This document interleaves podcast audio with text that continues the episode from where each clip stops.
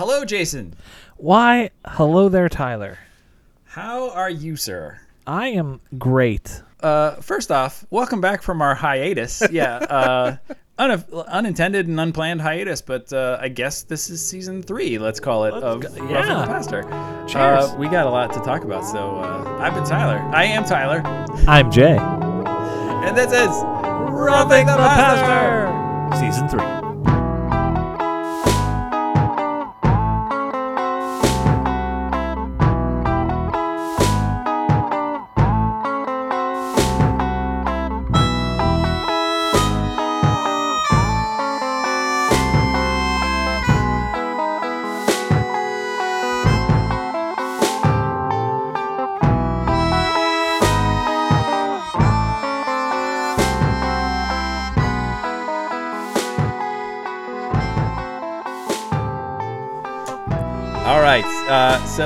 Today's topic, we have a list. Yes. topic, which I love the list days, the countdowns or count ups or count sideways, whichever way you'd like to do it. Yeah. This is one we've been wanting to do for I've been wanting to do it for a while. It's kind of come up a little bit here and there. And so this is we're we're talking about sad songs. I've always loved sad songs. And I think sad songs are really there's something about them, uh, particularly because they make you feel.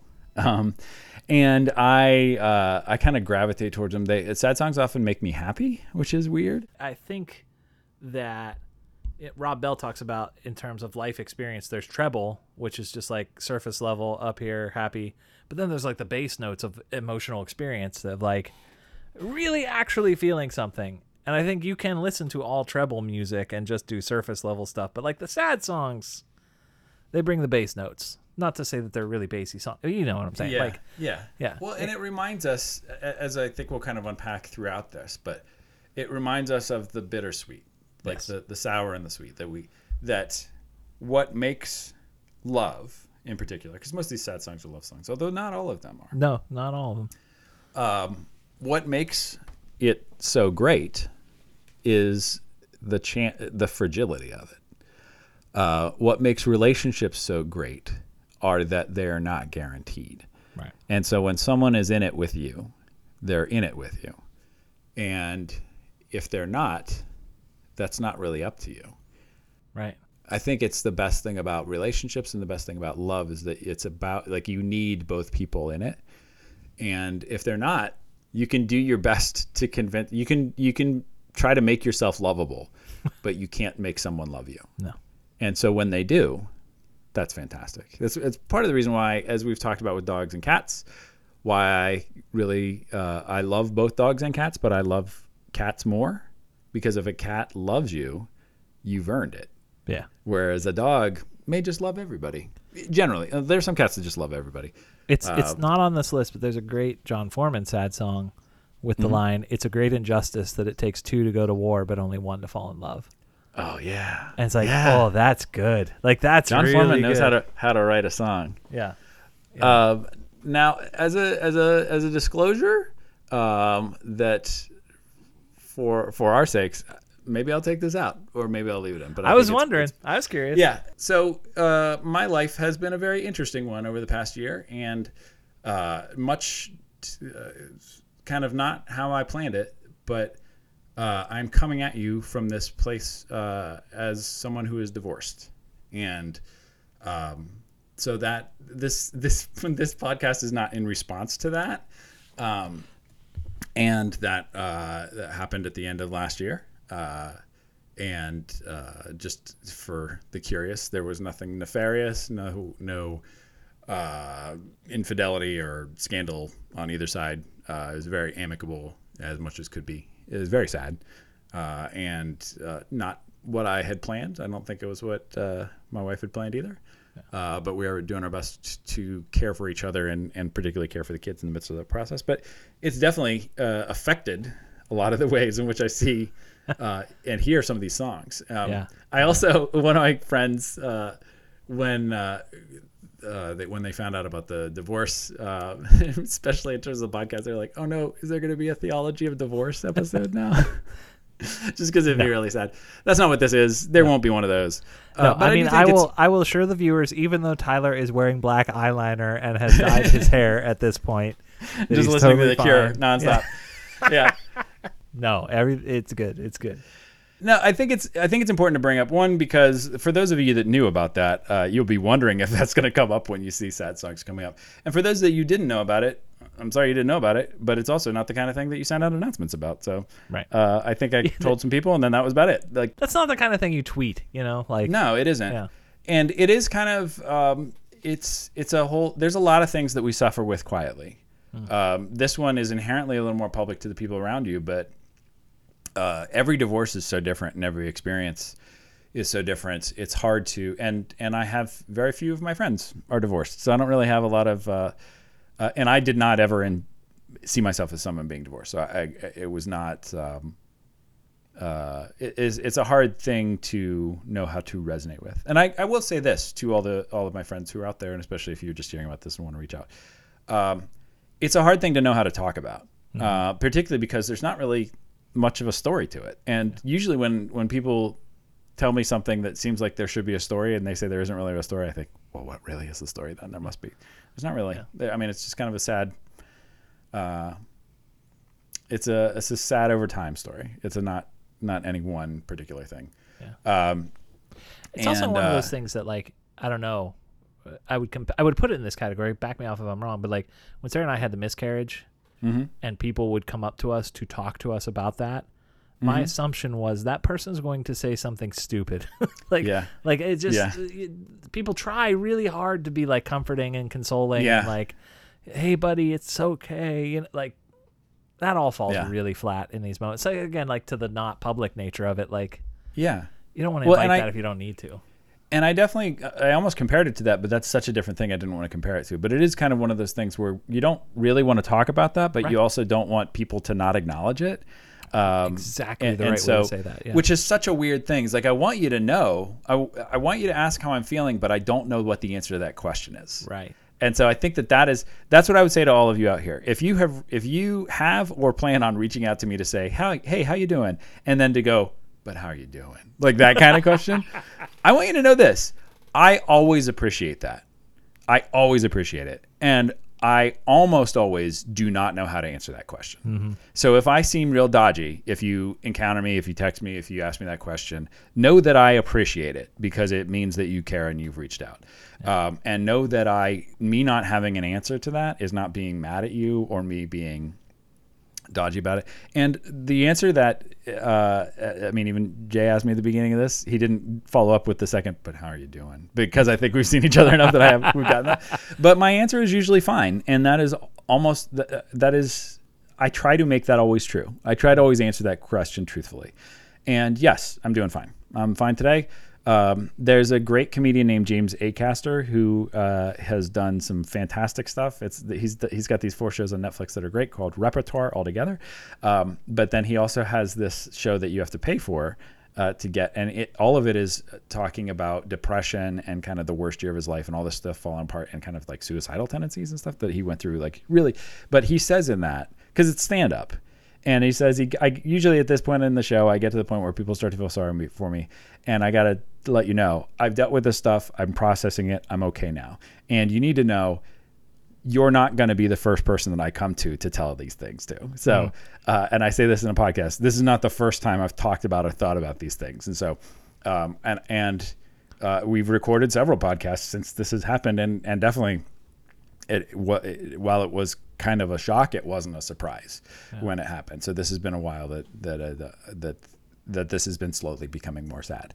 Um, but uh, when I say that I'm fine, I really I do feel fine, uh, and I feel like um, we are still in a partnership and we're still a family and we're still trying to care for each other and especially care for the kids and to make everything as as natural as possible. And uh, and particularly to um, real close friends who I think a tendency when you hear about someone, when you hear about a broken relationship or a broken something or someone getting hurt, uh, you want to pile on to the person who hurt the other person or to pick a side. And Uh, I've said to people then, and I will say generally, it's uh, it is not helpful to pick a side, and there's no need, and that doesn't that doesn't help me at all. That doesn't. Uh, I, I haven't chosen sides particularly. I mean, as unless the two unless the two sides are wearing jerseys, it's actually Yeah, usually yeah. not a good idea to pick sides, right? Like and there are clearly times where there's right and wrong. So like there there are situations of abuse and situations of of, of in broken relationships where there really is a a victim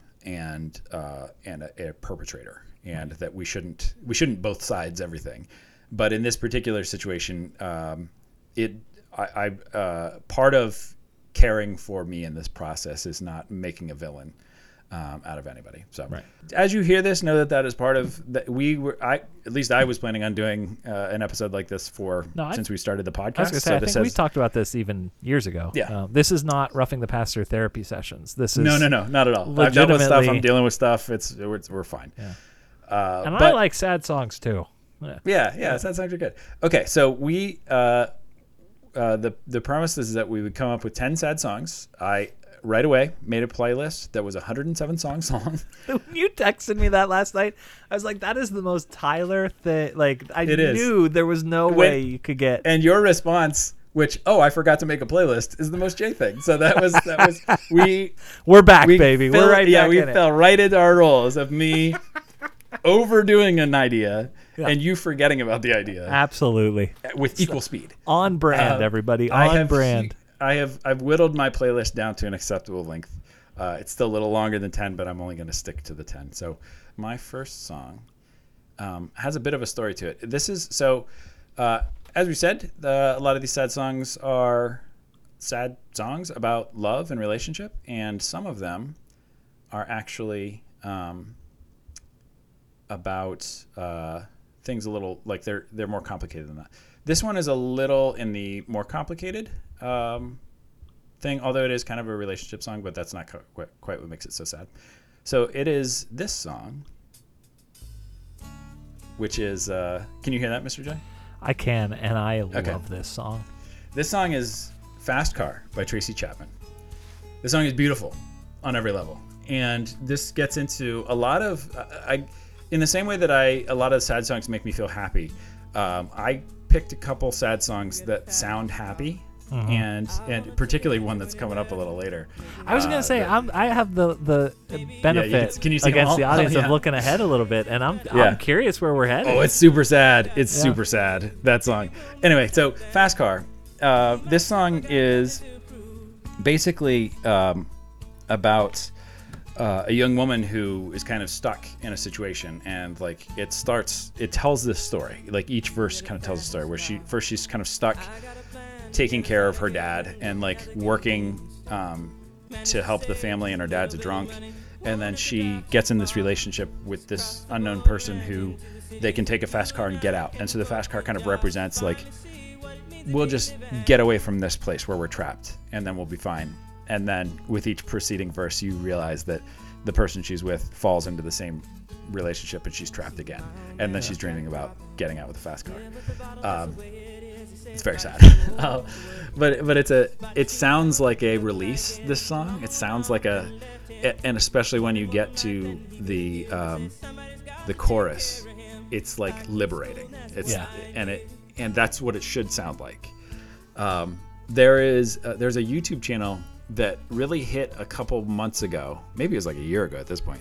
But it's just these two guys who are listening to classic songs for the very first time. And the one that really hit was them listening to Phil Collins "In the Air Tonight" for the very first time. So you're watching them live react to to the drum solo. It, it's great. It's Yeah. great. And it's these two guys that are probably like in their early 20s and they just have not heard any of these songs. So people keep sending them, say, you got to listen to this, you got to listen to this. And one of them just, and I think they're twins. Um, one, a couple of the videos though, just one of the twins will just listen to it on his own.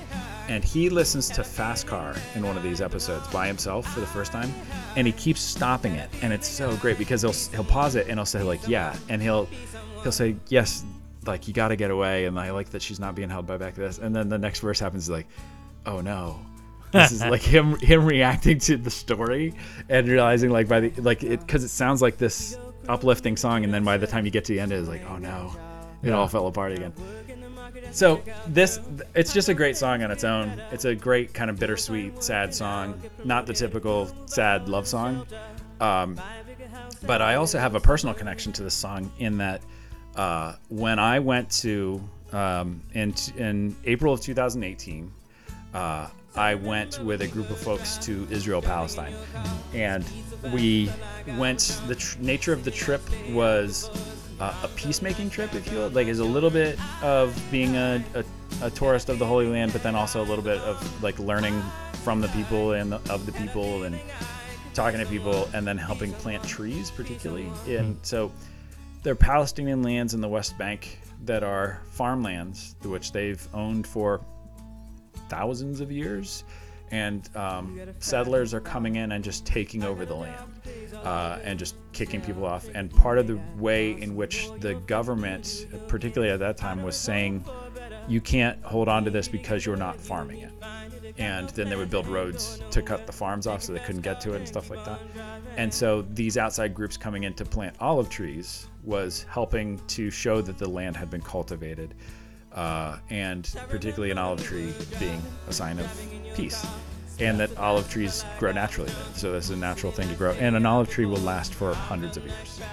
Um, and so we were there planting trees, and, and this is a group of um, uh, folks in their in their 20s largely. Uh, it was my sister had- had put this group together and was leading the group, and she had been there before, and, and asked me to go kind of at the last minute, and it was it was wonderful. And I got to experience all this stuff, and, and even the tourism that we did was not in one of those tour groups. So it was like we'd see all these tour groups kind of like a, get cattle cattle rushed through Yeah. the Church of Holy Sepulchre, while we're sitting there hearing about a story of like, yeah, some people came here and burned this church down. That's why this is all new. Like that uh, is just some crazy stories. And um, and uh, so it was it was a beautiful, wonderful experience. And at the end of it, I'm starting the song over. Um, one one day we had spent the whole day kind of going to different places within the West Bank and talking to people who've had these really um, difficult experiences. And it started where we were trying to get into one village, and we had to stop the car and wait while um, Israeli soldiers were sh- shooting at kids um, because the kids were had thrown rocks, and the kids were probably age eight to age fifteen. Um, and it was ju- and it it was just kind of a it- you hear about it, but to see it was just overwhelming. Um, and uh, and so then when we finally got in, we got it went up to the family's house to talk to them, and and you could still kind of hear gunshots in the background, and and they were rubber bullets in theory, but also rubber bullets will will kill a person. I mean, Yeah. that's uh, Hockey pucks and, are uh, rubber too, just to put yeah, that all in, yeah, in yeah. perspective, right? Like, and you don't shoot them out of a gun. no. Um, so the fam like kind of stopped in the middle of our conversation and said, "Is there? Does this happen? Like, is, does this happen all the time? Like, oh, every day, like that." The gunfire, they, we don't even notice. It's like living by the train. Like you don't even notice the gunfire anymore. It's just always going on, and it's there's no real.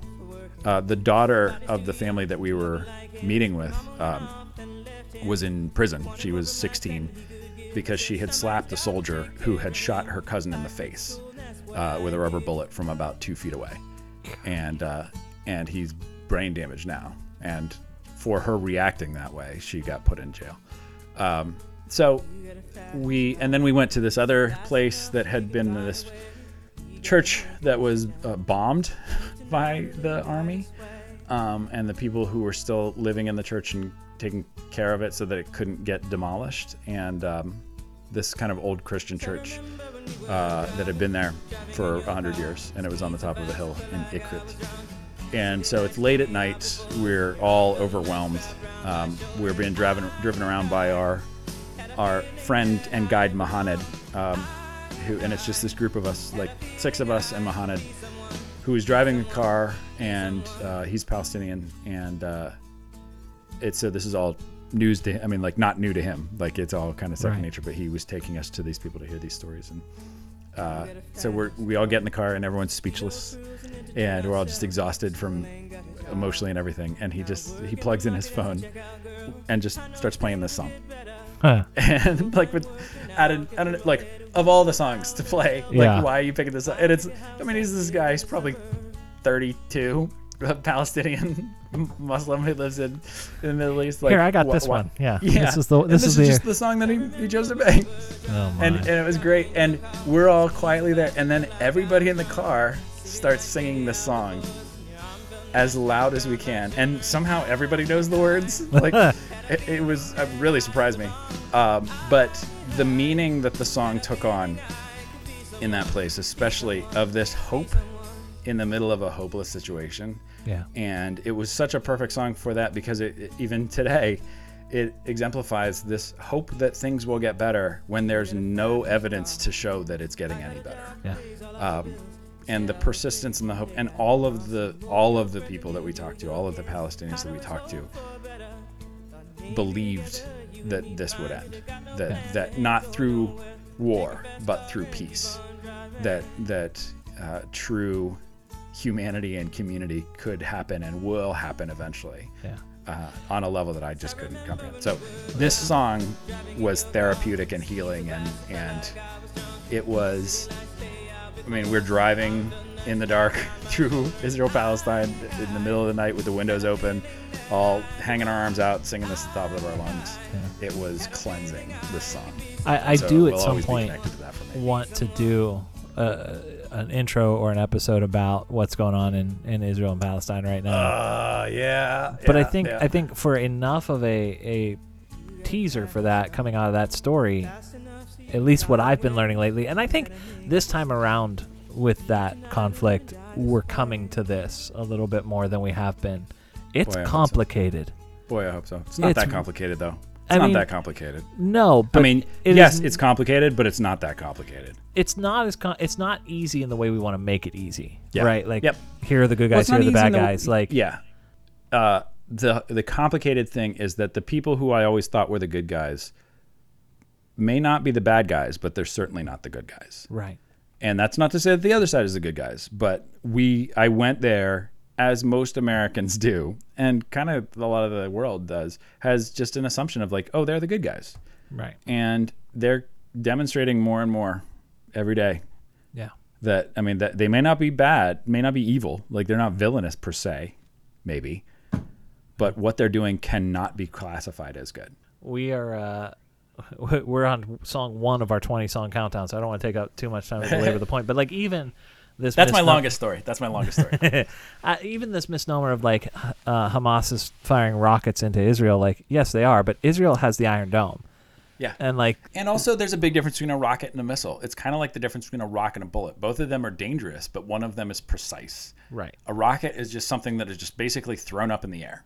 And is that good? No, it's terrible. They shouldn't be doing that. Is it good to throw a rock? No, you should never have to throw a Right. rock. But if you are throwing, a, and what when we were there, kind of asking about rock throwing, they said we throw rocks to remind them that we are here. yep, Because without the rocks, we tried not throwing rocks, and they just bulldozed us. yeah, And so a rock is not is a sign of sh- of showing love to say, "Hey, you're hurting me." yeah, And like if if someone if you're a little kid in the movie theater and an adult is about to sit on you, you better kick them in the back Right. to before they sit on you. right, And that's not because you're mean, but you need to do something to get them to notice you. yeah, And and that is to the, to the folks that we talked about. They were saying, and also we're throwing rocks. They're shooting bullets. Like that. It's it's But not what- the same thing. That's exactly. I think we're saying exactly the same thing. Like it's that's the complication that we're Yeah. not talking about.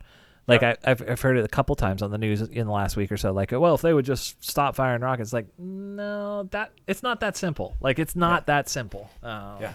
So we'll come back to that. We'll do a yeah, whole we'll come back to episode that on that. Yeah. I obviously have a lot of thoughts on it and a lot of personal experience with it. Yeah. Uh, which I don't think it validates me more than other people, but it does give me uh, a, tr- a a real sense of having experienced some of this stuff for two weeks, the time that I was there.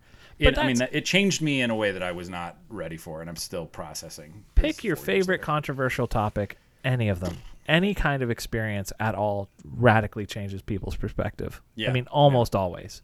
The people that are trying to make any ra- uh, controversial topic as simple as good guys and bad guys have no experience with either the good guys or the bad guys. And, and you know, Well, and it should go without saying, but it doesn't, so I'll say it. that there is nothing uh, there is nothing anti-Semitic about being critical of Israel. There you can be there's a lot of anti-Semites that hate Israel. So that's That's a different thing. Yeah, that but that's not the same thing. Not not every square is a rhombus, but every rhombus is a square. No, the other way around. Uh, one of those two things. Uh, yeah, and uh, and so I I love Jewish people, love Judaism. I'm a big fan of it, big advocate for it, big supporter of it. Like uh, support as I am of all people, but in particular, that has been a harassed group throughout history. So I think they do need uh, particular advocacy and allies to help. Um, combat that that is still active that is not what is going on here that is a very different thing No, and you're right. There's a difference between like I love the Penguins. I always will love the Penguins. I'm a big supporter of the team. But when the defense continues to make that idiotic play in the back corner, I'm going to criticize that decision from my beloved team. Right? Yeah. It doesn't mean I support them any less. It does. I just wish they'd stop doing that. you know. And I think on a much bigger scale, right? if I criticize Israel's response to some of these rockets and, and that's it doesn't mean I don't like Israel or I hate Israel or I wish they weren't there. I just wish they'd stop doing that. You know, like Yeah. stop. well in, in particular with your friends like if you're doing something that's hurting other people i'm a bad friend if i don't tell you that like i i, I if i want you to be the best you you can be i need to help you get there and part of that is accountability Right. and so if we don't hold our allies accountable then they're not really our allies we are not we are not their allies i would say Yeah. all right so number 10 for for jay So it is time Tyler had that lovely story uh, and explanation. This, when I was in middle school, there was a girl I liked and she didn't like me back, and this was the song that was popular back then. That is the entire sum total of how that's this song. the rest of my be. playlist is is basically middle school heartbreak This is number 10 from a movie starring Nicolas Cage and Meg Ryan. oh my Can you even believe, like, in the year 2021, can you believe that movie existed or that anybody ever thought that would be a good idea to have It Meg made, Ryan? it made a ton of money. It made It a really ton did. Of money. It really did. So here's the here's the thing. Here's hipster Tyler's coming out again. I have not seen City of Angels. I have seen Wings of Desire, which is the German movie that it's based on, which is excellence. Yeah. It's three hours. It's really boring, but it's really good. yeah. It, the movie, essentially, if I can remember it, because again, I did watch it a lot when I was in, in middle school. Uh, I just know Meg Ryan gets hit by a bus. spoiler alert. Not spo- I'm saving you. I'm saving you. There you go. Now you don't need to watch it. It's essentially Nick, Nick Nick Cage is an angel that comes to Earth and falls in love with a woman, uh, Meg Ryan. By the way, every Nick Cage movie should is appropriately started off by the description. Let's let's get this straight. Nick Cage is an angel. yeah, even He National is- Treasure, He is, a- he's a- he's Gone an in 60 Seconds. and he's gonna he's gonna find the the, the uh, Declaration of Independence. yeah, yeah, yeah, he's an angel about it. But there, uh, th- this song also gets a head tip because uh, our youth group worship band went through a season where we were trying to cover popular songs, and we tried this one, and it just this is not a song for group singing at all. That season's called the 2000s. Yeah, right. When all church thought like, hey, you know what'll get them? If we sing Play- Thriller before the, before the stuff comes in. the low point in that story is that we I should have put this as a sad song just because of this, but we did for a good while cover All Star by Smash Mouth, and that's that is a shockingly good song. it's uh, is it I- though? Like I don't know. Yes, it is. it is. I mean, it's not. It's not good. It's garbage, but it's catchy. For garbage, it, deserve, it deserves everything that it's gotten. Yeah. Yeah. Now, everything else they've done is terrible. They're terrible. They're Yeah. like like garbage people. but uh, it's a it's a, it's a good song. You put it on right now, I'm gonna be singing it. Yeah. And it's not. Yeah. It doesn't make me mad. That song doesn't make me mad. I just did like see one. though a meme once that suggested that Guy Fieri is what would happen if you combined all the members of Smash Mouth. And if you pull up the picture of Smash He's the Mouth, Voltron of Smash Mouth. yeah. So coming in at number ten for Jay, Iris by the Goo Goo Dolls. That's it's a good song. It's a good It's a- song, it's a especially great if song. you are between the ages of let's say 45 and uh, 30. Like that, you have an emotional connection to that song uh, because you put it on a mixtape to somebody, or you stood in the corner. Uh, of a middle school dance, thinking like, "Is this a slow dance? Should I ask somebody to dance?" Like, Yeah. that- it also fits in that weird place of like, how do you dance to that song? You don't. You just don't. Yeah. Yeah. So my next song is uh, this is a song you you may not have heard before. I, I don't think I have. I Oh, I think my it's one of my bigger pop culture sins that I'm Oh not as my into Lauryn Hill as I should be. This is a song. There's only one album, so that's. I mean, it's easy to catch up. right. Doesn't this take is. long. Oh my goodness, this song. I'm just gonna add this album right now so that it's at yeah. the top of my. oh. oh my goodness. This is one of those songs that I don't know if you have one of those songs in your life that every time it comes on you have to stop what you're doing Yeah. just to at the very least just to go ooh like kind of this is a song that every if I feel it I feel it right at, like it's oh tell me who I have to be oh So good. I, I this is a car singing song. Like this, I have a playlist called "Songs I Must Sing," and this Mm-hmm. is one. This is number one. This is X Factor by Lauryn Hill. I guess I didn't say the yeah, we didn't. We didn't do Uh, it. Just because I can see the answers doesn't mean Yeah, that the- everybody so can. the, this is from the Miseducation of Lauryn Hill, the only album that she came out with. She came out with an unplugged album, and that doesn't really count.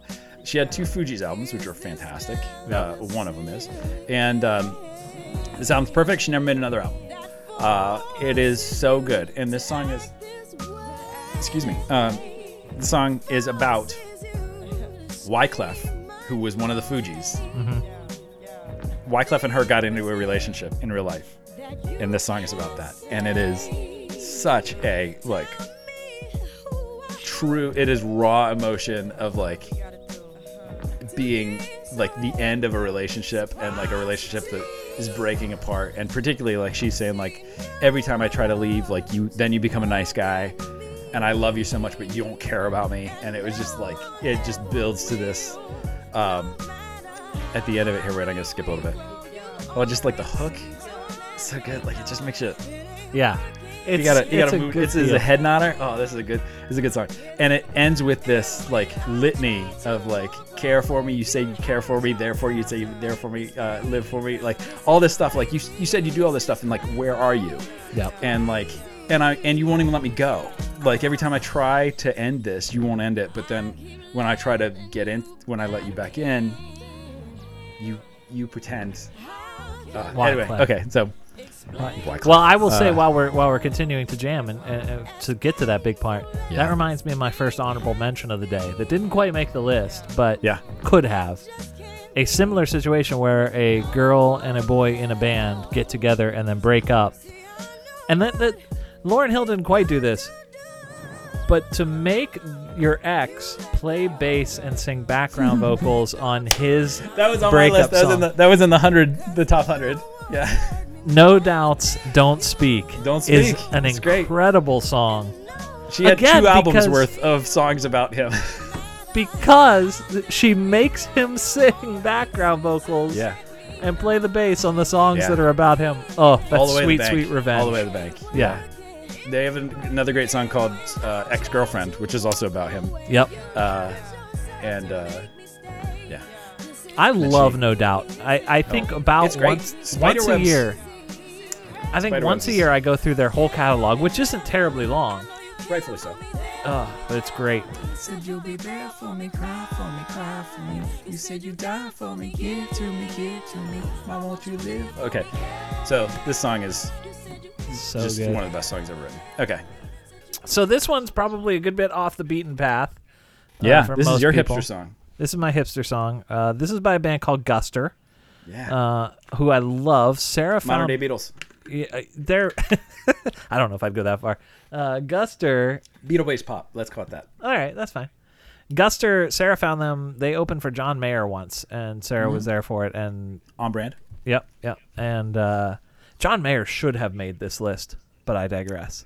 I had it. I had probably three different John Mayer songs. He's got some good sad songs 100. in there. Oh, he does. He does. Slow dancing in a burning room. Yeah. But then this band, I got turned on to Guster. Being a drummer, the fun thing about this album, this called uh, an album called Lost and Gone Forever. I should start playing the song so we can talk over it. Yeah. Uh, this is the last song on this album.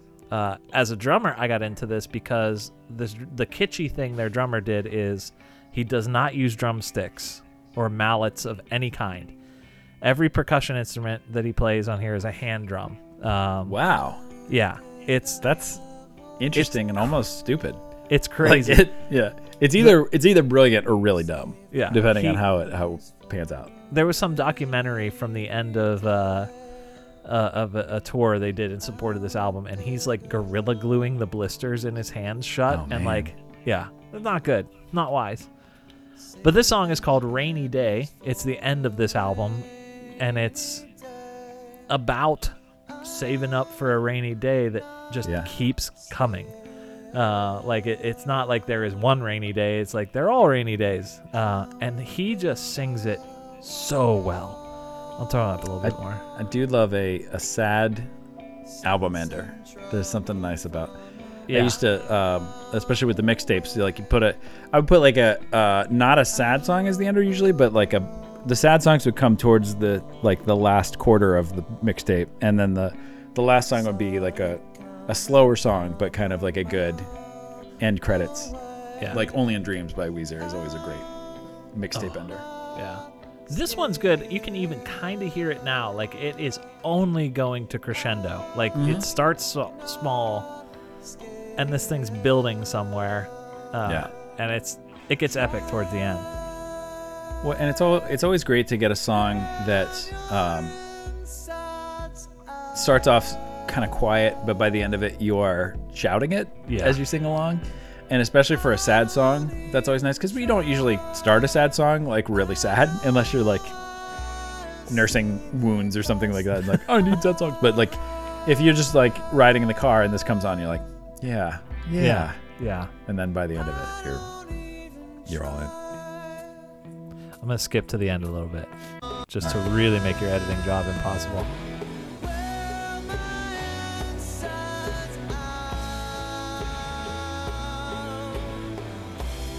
Yeah, this is good stuff. I am uh, like mildly familiar with Guster, but I'm unfamiliar with this song. So What's funny about Guster as a band is they have very much two different existences. Hmm. Like the first three albums, this is their third album. Mm-hmm. They're kind of like acoustic hipster, uh, hippie, Yeah. like Dave Matthews ish music. yeah, And then the fourth album and after, they went hard indie to the point Hmm. that like they're almost indistinguishable. Like you almost feel like it's two different bands. yeah. Oh, this is nice. So when is this? This is like 2002. This would have been like 99, 2000, something like Okay. that. I don't know when the album came out, but Yeah, I knew their first couple albums came out like mid or the latter part of the 90s, but I wasn't sure how deep in. again, that screaming bit at the end of Yeah. the sad song. Yeah. This is solid, and it's just it's it's uh it's a march Yeah. march to sadness. So that's my number nine, Rainy Day by that's, Guster. that's pretty solid. Pretty solid. That's a good one. That's a good one. All right. Uh, my number eight is uh, Yeah. is one of the one of the saddest songs ever written. I really want you to explain. This is Hey Ya by uh, Outkast. Yeah. One of the happiest songs ever written. I, I strongly maintain that if you go to a wedding and they don't play this song at the reception, they have failed. Yes. They're Yeah. doing it wrong because there's all kinds of garbage that they'll play at wedding receptions just because it's you're supposed to, like the electric slide or the cha cha slide or whatever those dumb songs are. If you aren't playing this song, this song's a banger. People need to move to this song. People will be on the floor. Grandma's dancing, little kids dancing, everybody in the middle. People singing at the top of their lungs. It's a great song. It is one of those songs that, like, even if you don't know it, like, if you if this is your Yes. first experience with this song, you're the down first time with you it. hear it, you're like, I'm dancing to this song. Yeah, Yeah. you know exactly how to dance to it, how to move to it. You can dance terribly to it. You can move around. Grandma's dance to it. Little kids dance to it. It's great. It's one of the saddest songs ever written. Explain. Because Show your work. listen to the lyrics. So like we sing the song at the top of our lungs, we dance to it. The the the hook is hey ya, so we don't even really notice it. But it's super sad. Uh, and I'm not going to play the acoustic version because I think that that tricks us into. I, I like that this is that that the regular version is sad. Yeah. So here comes the line.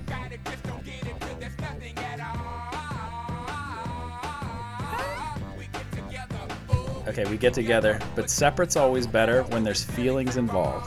And then this line right here. If what they say is love, nothing is forever, then what makes love the exception? Oh. Why are why are we so in denial? Uh, why why why are we so in denial when we know we're not happy here? The whole song is about breaking up. The thank God for mom and dad for sticking two together because we don't know how.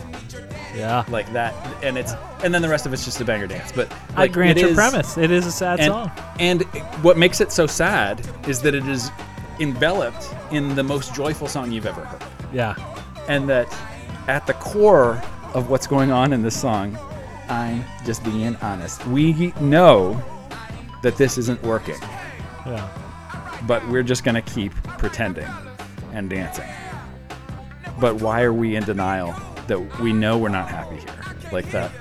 And, and that just even that line, just that line alone, if what they say is nothing lasts forever, then why is love the exception? Like that's like it's it's pretty it's pretty cynical song. It's pretty like Yeah. Yeah. uh, nihilistic in that sense. Um, but then we're shaking it like a Polaroid picture, so we forget. well, I was it- gonna say you got to bring it back around to shake it like a Polaroid picture. It picture. does this beautiful thing of it, like hits you really hard with some emotional weight, but you for even if you notice that song in the moment, you forget about it by the time you get to this. Like, Yeah. it's just such a great song, but it's so sad. And there's uh, there's a guy named Obadiah Parker who does a uh, an acoustic version of it, which they then copied on Scrubs, which is what Scrubs did really well, of like stealing great moments from other people. uh, and uh, and but it, it- he just does it acoustically, and that's the first time I realized like, oh, this is a really sad song. because you can actually hear the lyrics. Because Yeah. you don't really, the lyrics seem. I mean, the name of the song is Hey Ya. It seems like it's a pointless song that's just fun, but it's actually really kind of about some sadness, and particularly Andre 3000 was going through lots of sadness at this point uh, in terms of a breakup, and uh, this album was a way of dealing with it by not dealing with it, which is really interesting. And so Yeah. there's sadness in terms of the content, and then there's sadness in that it's it's kind of avoiding dealing with stuff. Uh, so yeah, that's my number seven is Hey Ya, a very sad song that should be played at every. Maybe I mean I don't think that that's the reason why it's not getting played at weddings. don't I do think that. no, you should still play it. People don't listen to the lyrics of that song. It's still a great song. Gets people on the dance floor. If grandmas can dance to it, then it should be played at a wedding. That's fair. That's fair. All right, so I uh, I wanted to uh, be uh, wide reaching in our uh, genres. This is my number seven from a Mr. John Coltrane, in maybe one of the greatest jazz albums ever. Uh, this is the ending to a Love Supreme.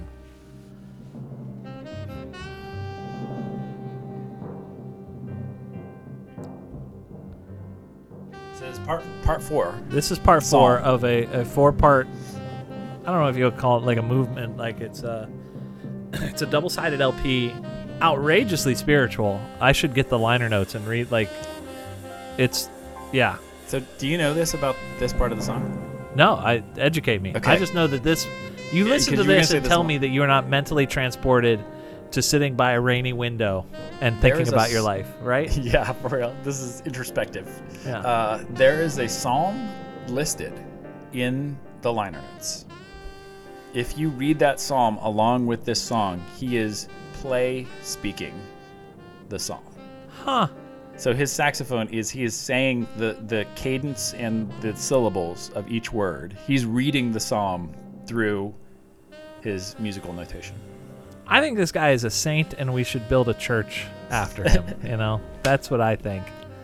That's what I think. That's an inside. joke. That's a deep Jay cut. and I went to uh, the St. John Coltrane Black Episcopal Church in, Sa- in uh, San Francisco, Yep. uh, and th- and then we started the pandemic. we did. But we kicked it off. yeah. Uh, it was a great experience. Uh, that was a really cool place with a little bit of weirdness in it. But Yeah. it was really it was really great. And then the world shut down. Yep. I haven't been outside since. Anyway, Love Supreme. If you're not into jazz, even if you're not into jazz, I think it's a great album to, to take for a spin. It's got all the all that you would need out of a good jazz album.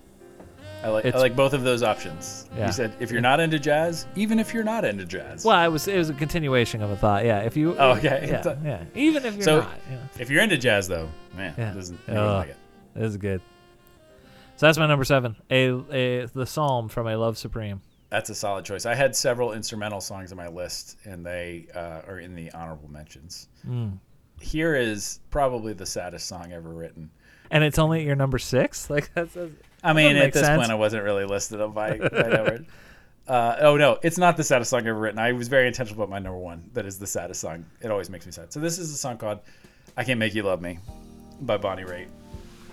Uh, is hot adult contemporary pop from Yeah. the, from This the, is taking me places. yeah yeah yeah. Um, so it's I mean very much in the production of like 1991 or 89 or whenever this came out.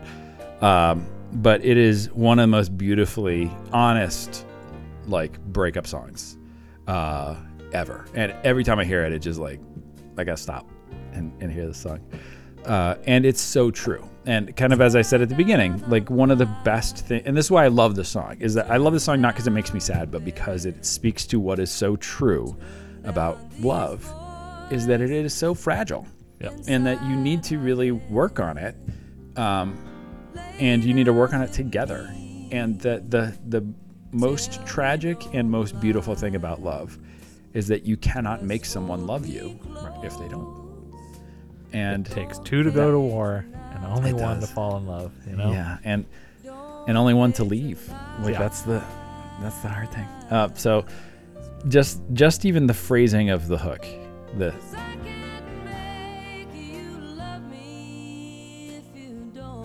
and Bonnie Raitt has such a beautiful like the production of this and everything is super cheese. Like it's very very dentist office, but it's still her voice is just beautiful.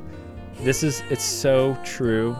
Um, it's just a sad song and it's just it's a sad song that even if you haven't been in this situation you can understand this situation through the song like it's it's so raw and universal Yeah. in this kind of thing and and just being rejected in any way it's like that uh, it's hard to come to terms with the vulnerabil- vulnerability of relationships on any level Yeah. is is admitting that we can't control them. Now we can ruin them. We can Yeah. definitely just yeah, sabotage You can do a them whole bunch all you want, I can make you not love me real easy. uh, but if you if you say you're out, there's very little I can do to bring you back in. Right. Side Yeah. note on that, I- was listening to a couple days ago Rich Mullins, Mm-hmm. and like, my first thought was, "Oh boy, this is dated." Kind of like when Bonnie Raitt starts playing, like Yep. it's like, "Oh, this is a little dated." Don't friends, don't give up on the dated music because there's some good stuff in there. Like even if it's not like cutting edge sound, there's some good stuff in there. Good songwriting's good songwriting. It just might need to be saved from the production sometimes. Yeah, yeah. Uh, but especially a good acoustic cover of something can can make some make you hear a song differently. So, all right, this is my number whatever, but Number six. Number six. Uh, but Five Iron Frenzy is a great Christian ska band. They had a side project called Brave Saint Saturn, and it's very emo, pop punky. Yeah. Uh, their they did three albums. Their first album, part of why this is a challenge is you can't get it anywhere anymore. I think in part because they actually and truthfully recorded it in their basement in like a weekend. So this is not the song. This is part of that. You can't get this album anywhere. This is not the song I was thinking of. This is still Oh. a sad song Okay. to to stand in. You know, kind of like when someone else accepts the Oscar what was for your you. sad song choice? It was called Moon Burns Bright off this album, So Far From Home, which again, you can't get anywhere. Uh, this one is Space Robot 5, which, you know, how great is that?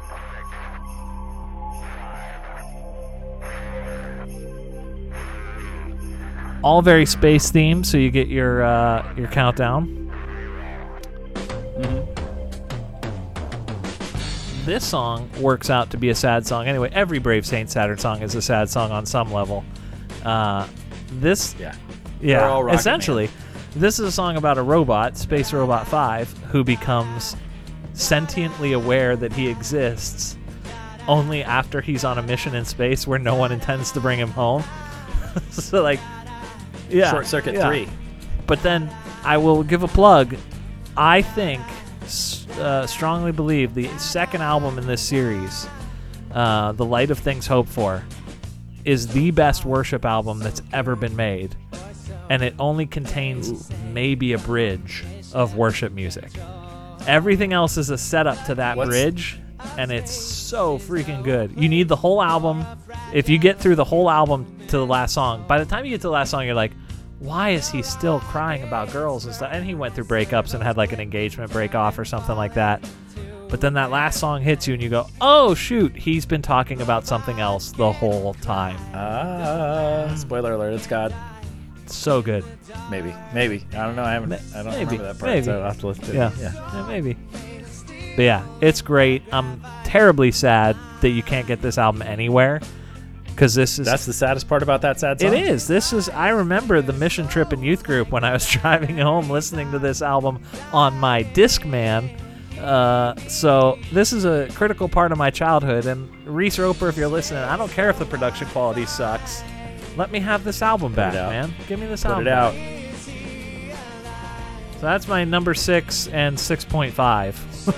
Moon Burns Bright is actually my number six. Space Robot Five is its stunt double. Okay, my number five is another song that sounds happy, All right. but is not. Uh, well, it is kind of happy, but for very sad reasons. so my number five is uh, a little song called "I'll Fly Away." Oh yeah. Um, the happiest song. Um, this particular version is from "Oh Brother, Where Art Thou." Um, I include this kind of as a representative of many different songs, like African spirituals, uh, these old timey music um, from uh, this kind of mountain music uh, from "Oh Brother," and it's a super kind of happy song. But it's basically the song is saying, "Boy, things are gonna be a whole lot easier when I die, because this life sucks." like it's Yeah. it is just real depressing. But it's it's it's real like much like african american spirituals um, like swing low sweet chariot like it's all looking at heaven towards an escape from this suffering uh, which is beautiful and sad. Uh, sad that the only hope that one would have would be death uh, because there is something beyond death so it's it's less sad in that there is hope beyond death um, but it's very sad to live accepting an existence in which there is no hope in this Right. world. Um, and uh, so I'll Fly Away really hits that really well. And again, it's a beautiful, kind of happy song. There's another song on this album uh, called Angel Band that's like right at the end that is also another great song.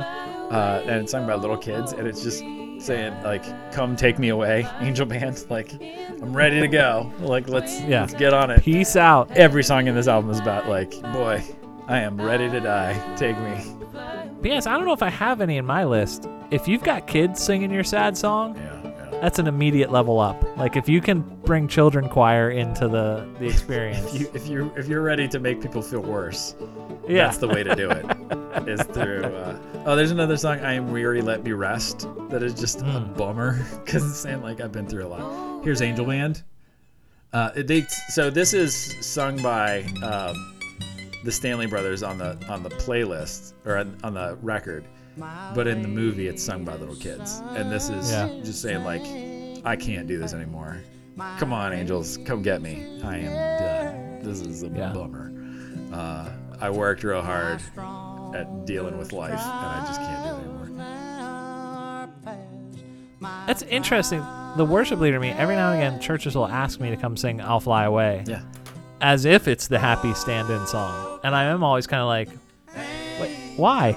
Why do you want to sing? Yeah. Yeah, and it's I mean it's happy given the circumstance. It's not happy when your life is fine. Like for most like suburban middle class churches, we don't really need to. We don't. The same reason why we shouldn't sing "Swing Low, Sweet Chariot."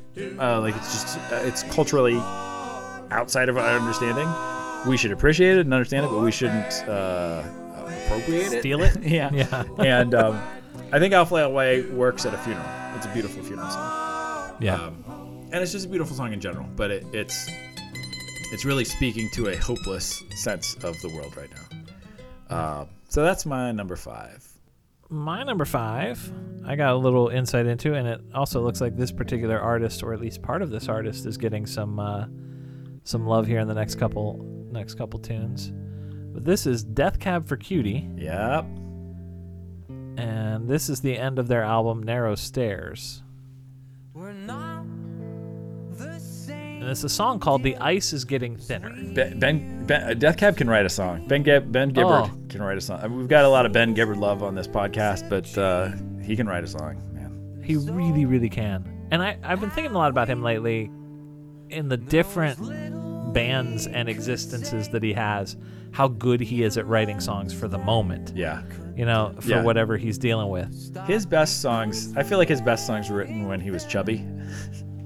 That's which probably the, true. The early parts of like up through Uh, probably plans. I think he started losing weight around plans, and now now he's a he runs super marathons now, so he's like ultra Yeah. fit.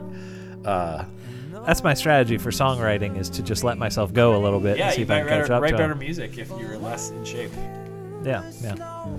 But this song, I didn't realize a uh, some sort of nature documentary about polar bears had reached out to Ben Gibbard and asked him to write a song for their movie, and he wrote this. This, is, not super a breakup when you song, think that it's about actual polar bears.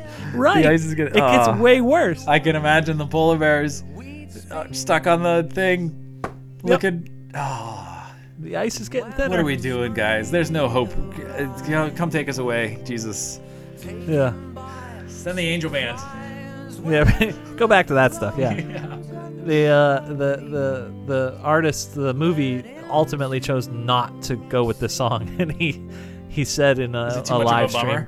Yeah, he, he said during the live stream that he was playing the song, he's like, "What did you ever listen to any of my music? Like, what else did you expect to come?" yeah. Uh, yeah. Oh, it's a good song though. Oh, this is real good. Yeah.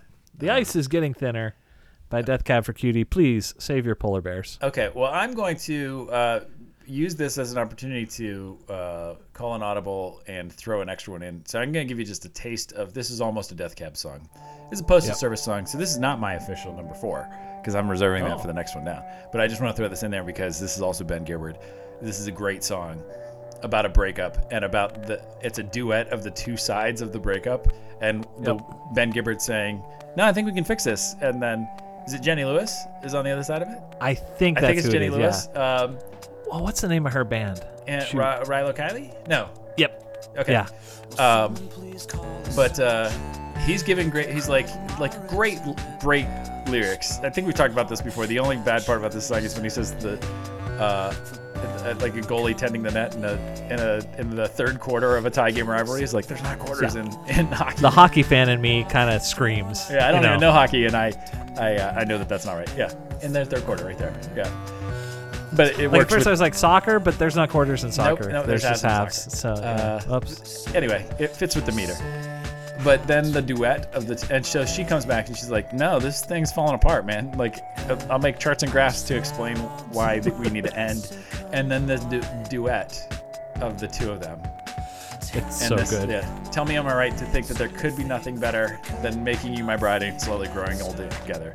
And yes, that is the that is Tyler's ideal, like that kind of idea. But then the flip side of it, don't you feel my lines about some idealistic future? Um, how can you something when you keep tearing up the sutures? Like it's just Yeah. so great, so great. So that's not That whole number- album, by the way. If I get to make Top- a request, if. I'm requesting Reese Roper to release the first album, Postal Service needs to do more. Yeah, They only ever did this one album, Yep. and Yep. that was it, and they walked away from it. Come on, and there's more is- good Postal oh, Service out oh, there. it's so great. Okay, here's my actual number four. Oh. another not sad song or a happy song that is to me very sad. This is another song. This is Night Swimming by by REM. Whenever this song comes on, everything stops. Mm. This song, if I had to pick a song, and I think somebody even tweeted this one time. Uh, I think it was Mover Scott from Movers, uh, f- friend of the show, Scott, Friend of the pod. yeah, Scott Durbin, uh, hopeful hopeful guest again in the future. Um, Yes. and uh, he had I said like, what's a song that just that that can't even remember how I phrased it, but it basically, what's a song that immediately will take you to a place like that that is like a an emotional song to you, and not like destroyed, but this song uh, came out in 1994 from the album Automatic for the People. The cassette tape was yellow. It was really crazy. Like the whole thing was like clear yellow. Um, and this song is so connected to me uh, one it's it's just a great the, even the lyrics and the tone of it is very ethereal and nostalgic because the whole thing is he's just remembering um, a, a time when he went swimming in the summer probably when he's younger and it talks about how he's got a picture that just reminds like to me it is about remembering things that used to be uh, in good and bad way like kind of missing them, but appreciating that they happened. Uh, it's kind of this the bittersweet nature of having experienced things, but knowing that you can't go back there anymore, and especially some of the the best experience that you may have had in high school or things like that, that you just the the situations that allowed those things to happen in the way that they did just can't happen. And something like this, um, going out swimming in a lake in the middle of the night, like you can't do that as a grown up, really. Not like the the situation you could, but the it just doesn't. Right. The opportunities like that don't. There are opportunities to do things at certain seasons in your life that make sense, and you should take advantage of them. And when you can't do those anymore, there's a sadness in that, but there's also an appreciation for what you have experienced. Um, particularly because this is from 1994, 93, I think it came out, but it was like 93, 94 around that time. Uh, and it it was my last year in Iowa, which is I grew up in Iowa. Oh, Uh, were you and I? You up I did? I did, Okay. and it was right Good to before. know. So this was uh, the summer.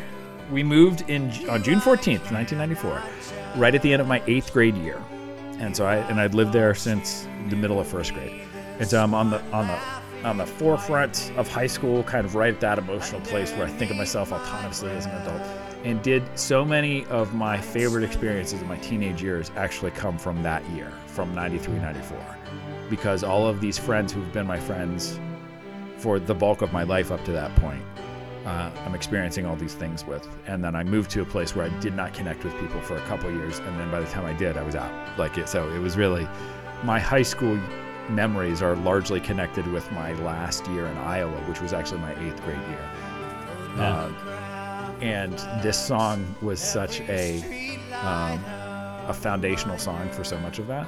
Uh, not just with me, but like with everybody who kind of grew up around that time. Like it's just this is a a pinnacle song, and it doesn't even really have a hook. Like it's just a loop, a piano loop, Right. and he just sings over top of it. Uh, it's beautiful in its simplicity. Uh, it just kind of makes you feel, and I, I like that. And, and it makes you feel in a sad way, but not in a sad way that makes your life worse. It's not Angel Band at the end of it, where Right. you're like, at the end of it, you're like, yeah, we did have some fun, like that kind of. The only way it could be like, I- I think about this sometimes too. So my friend David and I were on a trip a little while ago. David listens to the pod, so we'll go Mm-hmm. friend of the pod there too. He just sold a car. Um, yeah, yeah. Hello, uh, welcome to the. Thank, good to see you, David. Glad you're driving well.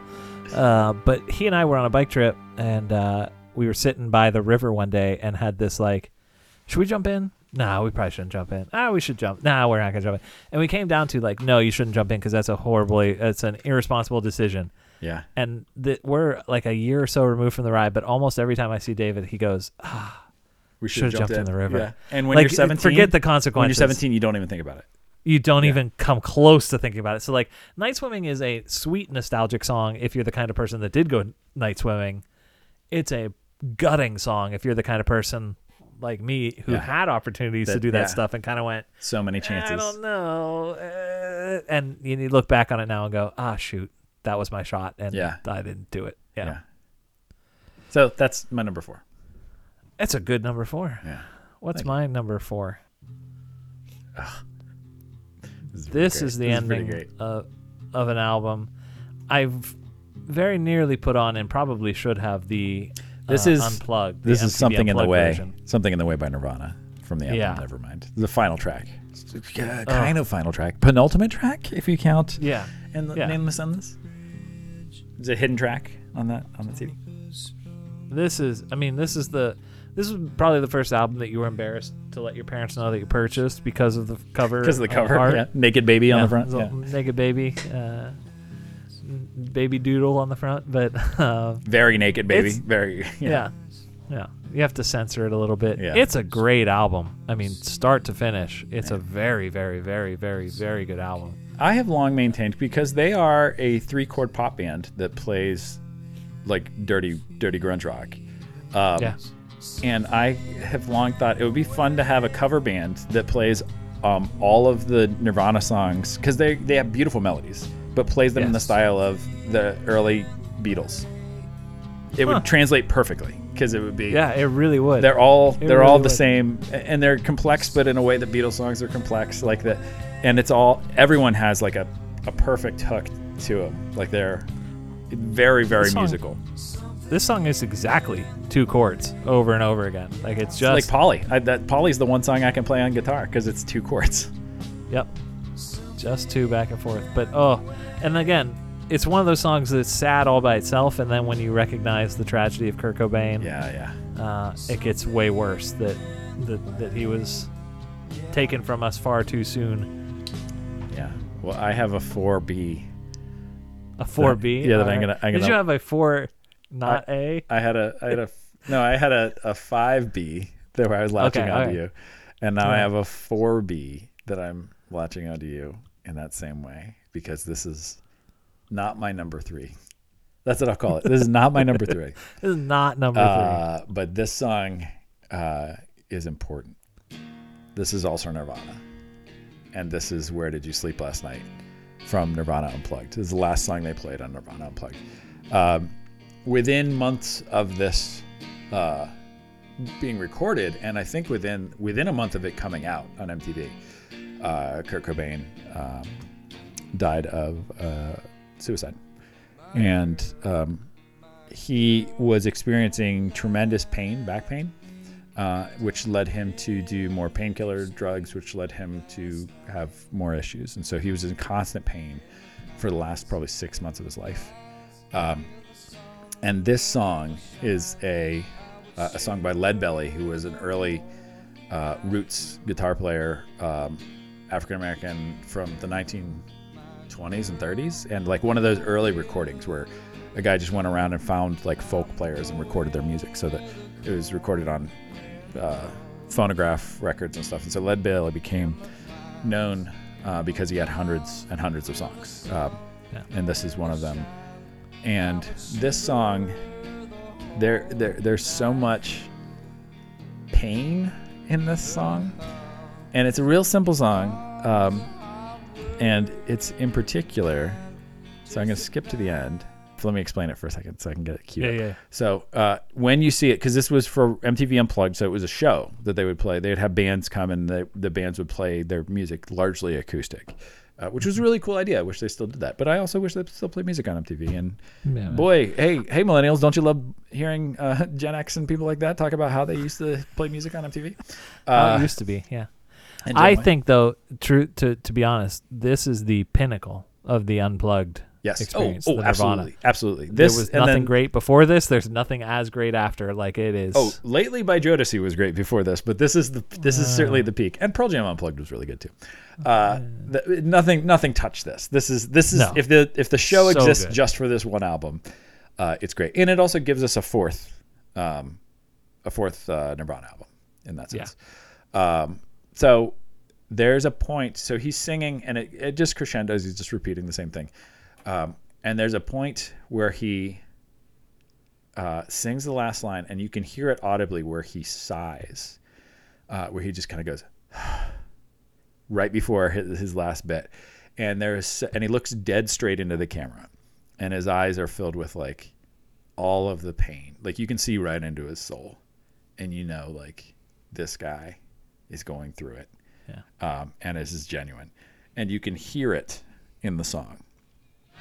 So it's coming up and there's that's where the sadness is is how raw and true this is but especially how it's not put on for the song and to know where this ends in just a few months after the recording this so it's coming in so right after he says the whole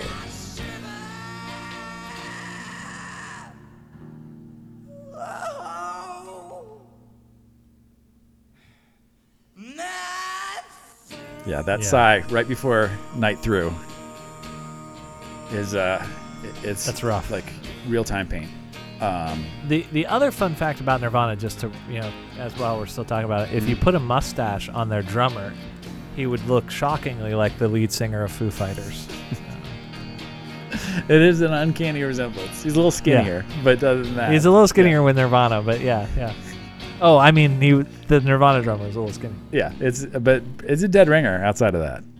So that that was not my number three. my, nu- not number three. uh, my number three is this song. This is an incredible pick. Oh my goodness, this is another song that when it comes on, Tyler has to stop what he's doing and Yeah. sing this song. Uh, this is Burn from the musical Hamilton, sung by Angelica. Um, no, Eliza. Sorry, Yep, yep. by uh, Eliza Schuyler, who was played by Phillipa Soo. And uh, this comes at a point in the musical when um, Alexander Hamilton, who's been having an affair on his wife, uh, and we have dealt with all of the political ramifications of that and how he has kind of destroyed his career by doing this. And then it ever like everything peels back, and then it's just her on stage.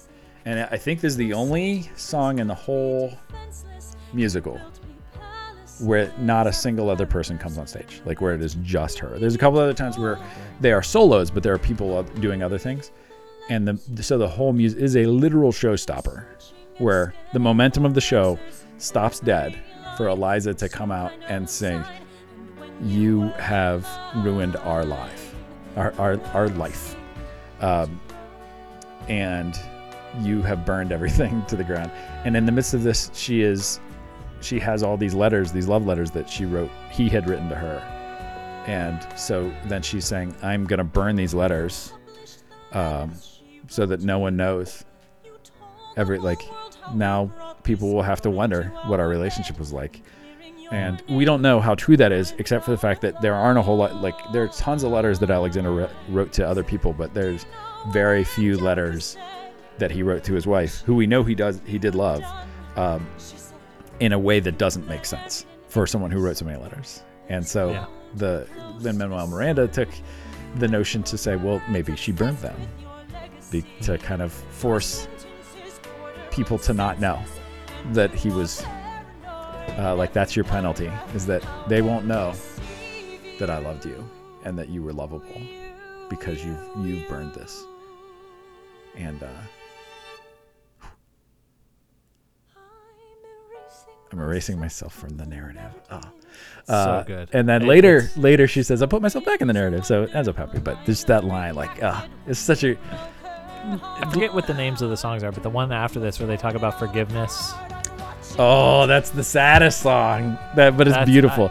that one's called I- "Quiet Uptown." I have heard that song exactly twice because both times I was a blubbering mess of a human. Yeah, when that Afterwards. when that goes to uh, when like because it's talking about how they kind of rekindled it after the the death of their son, and that point where the chorus comes in and just says forgiveness, and it is oh it's so it's so Gutting. sad and great because Yeah. you they earned it like they in a way that I, me just saying right now oh they get back together like it doesn't seem authentic but then they earn it in the musical and that moment is so that's what you need is.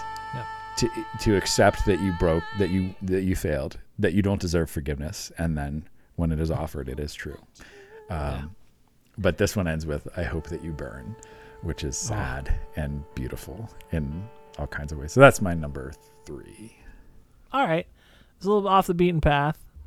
Uh, There's a band called Sigur Rós, uh, and their lead singer Jónsi went off and did his own album. he is a weirdo He's so weird. a The- super the- weirdo there it's like Yeah. if bjork was a guy and weird that would be Jónsi If Bjork was weird, yeah you'd get Jones. Yeah, that's And that's now we need a brilliant to take, way take to his, say it. take his red. Bjork is super weird. So imagine if Bjork was weird and a guy. That'd be Right. Jónsi. this is more i don't know that i've ever done a deep dive this is an, an english language album that he did he's icelandic yeah, he I says confidently I've not heard any of his English language stuff. Yeah. Uh, this is english i've never done a deep dive on the lyrics on it uh, just because this one is more a feel than it is anything else Yeah. uh, this is tornado Most of his songs are, are ethereal kind of feel songs. Same with Right. Sigur Rós. Like that's the they're a good background music. i was going to say Sigur Rós is really good when you're studying or Yeah. working on something and yeah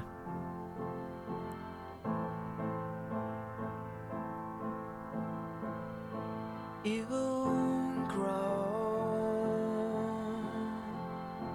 you. Yeah, he is. Bjork is also Icelandic, and uh, so there's lots of makeup, lots of like fairy wings and feathers and outfits, and it's just a yeah it's they're interesting people. It's- I would, I would, I would entertain a trip to Iceland Yeah. just to see what's going on up there. You know, Yeah. Uh, yeah. when much of your uh, year is ensconced in permanent dusk, Yeah. you're gonna do some weird stuff like that. you assume no one can see what you're doing, Yeah, and so you you're just you- a- you- uh, yeah. it, it, it's a different way of looking at the world when day and night are not as constant as what we're used to. You.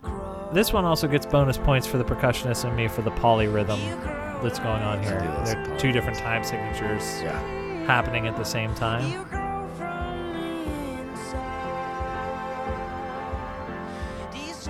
But this also had a, a spot in my heart, not quite sad, but tired. Yeah. Uh, this was a song that I would frequently listen to when I was in seminary and working full time and Yep. like just busy, busy, busy. Yep. When I drive home on 28 uh, and sunset was coming down on the city, this was the go-to song to put on and just kind of like let the day slip away and like drive with the windows down. yeah. Yeah. This see the song is definitely behind the is a- sunset. is a total feel. This song. Yeah. Well, and it's good. um, almost like night swimming. Uh, Night swimming is a little more in your face with it, but some some of these songs being a good soundtrack to Mm-hmm. your experiences. Um, sometimes a, a good song knows how to get out of the way, and that's a Yeah. that's a big plus. Okay, so my number two is uh, a weird one.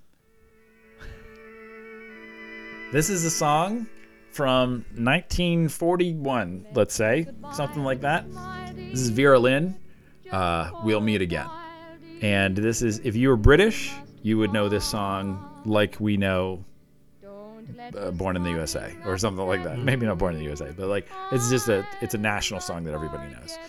Uh, it was big in the war, and it was it was a wartime song, and it's called "We'll We'll Meet Again." And it's basically it's a a woman singing to her love who is going off to war, knowing that he's not coming back. Yeah. and so it became this national song and she just died a couple of years ago. She was like 90 something and she would still sing it every year. And it's a big thing like uh, the queen said we'll meet again in some uh, speech a couple years ago and everybody's like ah brilliant. Like they uh, so they all know uh, it's a it's a it's a zeitgeisty thing in british culture but it's this hopeful song in the midst of um, s- certain certain uh, death basically Yeah. and uh, so the hook is, "We'll meet again. Don't know where, don't know when, but I know we'll meet again some sunny day." It's actually uh, there's a version of this song that's at the end of Doctor Strangelove, uh, and it's again kind of stunningly uh, happy song that's incredibly sad. This particular version is the first version. It's my favorite version of it, and I came to know it because they have it in the loop of the queue for the uh, the Tower of Terror at Disney World, and it's so it's the perfect level of like creepy, ghostly Yeah. music to be playing in this haunted music, this haunted uh, haunted motel from the 1930s um, or 1940s. Yeah, so this So good. It does have just the right kind of horror movie. yeah, now that you like happy put ghost it in that context, yeah. And so to me, for the longest time, it was that, and then I learned kind of the backstory behind it. I was like, oh man, this is uh, this is a super sad song. Uh, so Yeah. it's a it's a good one that I just like.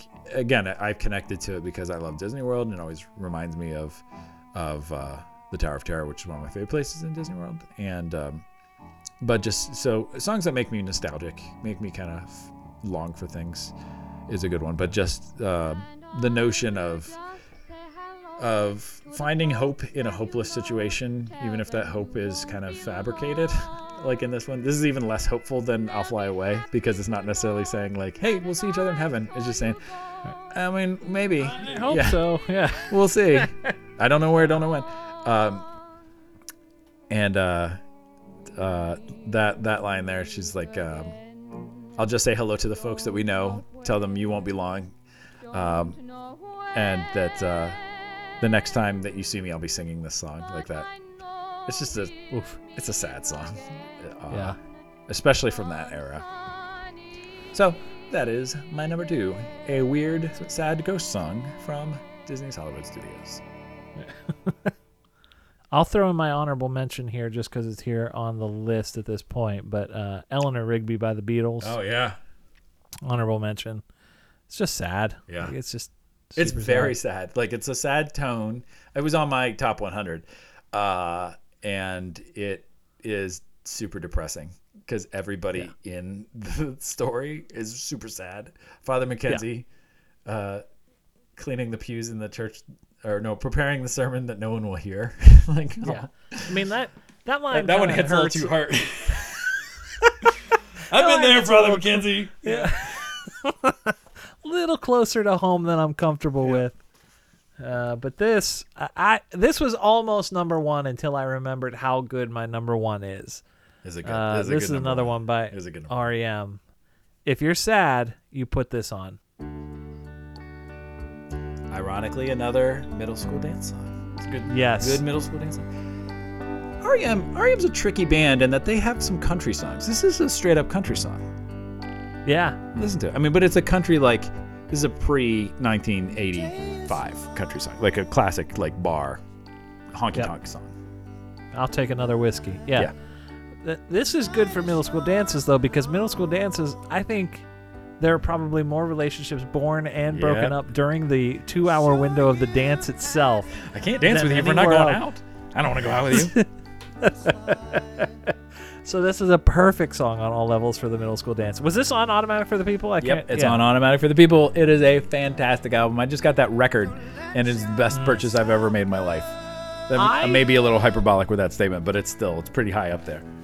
I would like to someday do an episode on the theology of watches to collect my new pandemic obsession. Uh, I think you're keeping pace with me on the record side of things. I think I had a bit of a I, head start on the records. Am though. I incorrect in thinking that there's been an expansion? Of Oh late? yeah, that's the closest thing. I mean, it, to go back to like, how's Tyler doing? Tyler's doing fine. The one way Tyler's coping is he's buying probably way too many vinyl records. it's the one. Like I don't drink, I don't smoke, I don't do anything toxic, I don't do any destructive behavior. Uh, the closest thing I come to destructive is I spend too much money on records, and by too much I- money I mean like I buy one record every two weeks, maybe. Yeah. That's about where I am with watches. I'm not spending a gross amount of Yeah, money, yeah. but like at some point you're like, I should probably stop.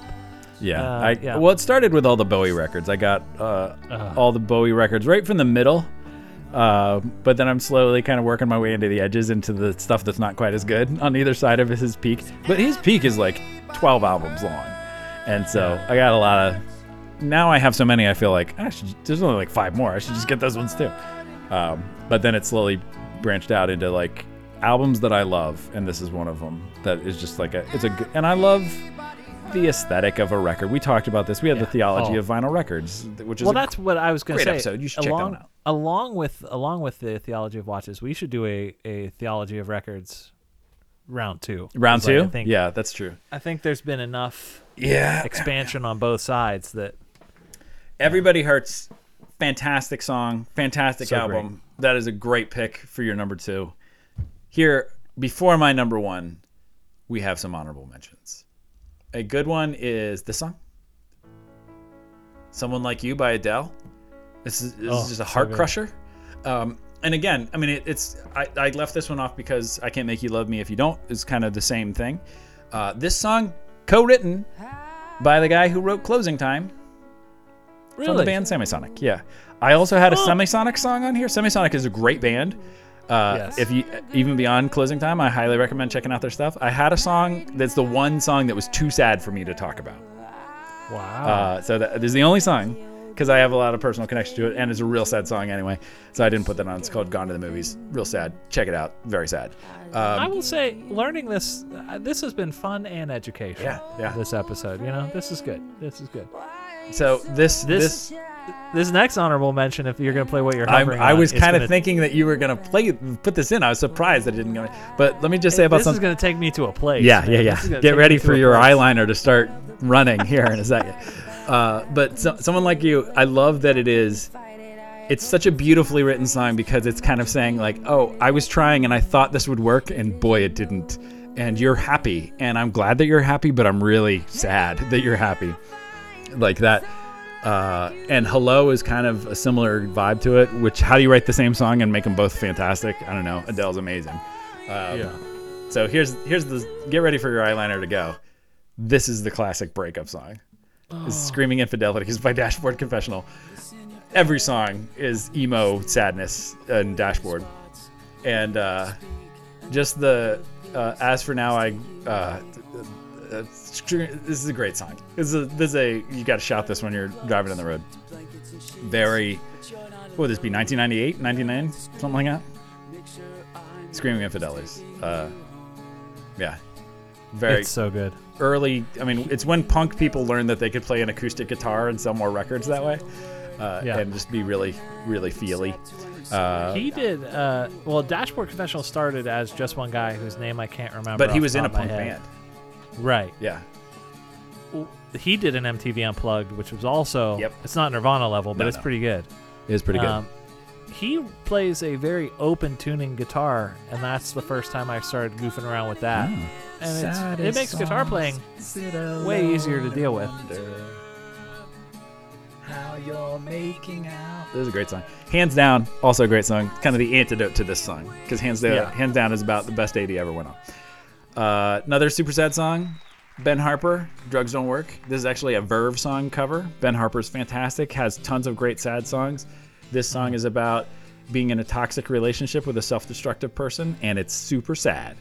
Uh, the drugs don't work, they just make you worse, but I know I'll see your face again. It's about like knowing I gotta leave you because you are just destroying yourself, and I can't watch you die.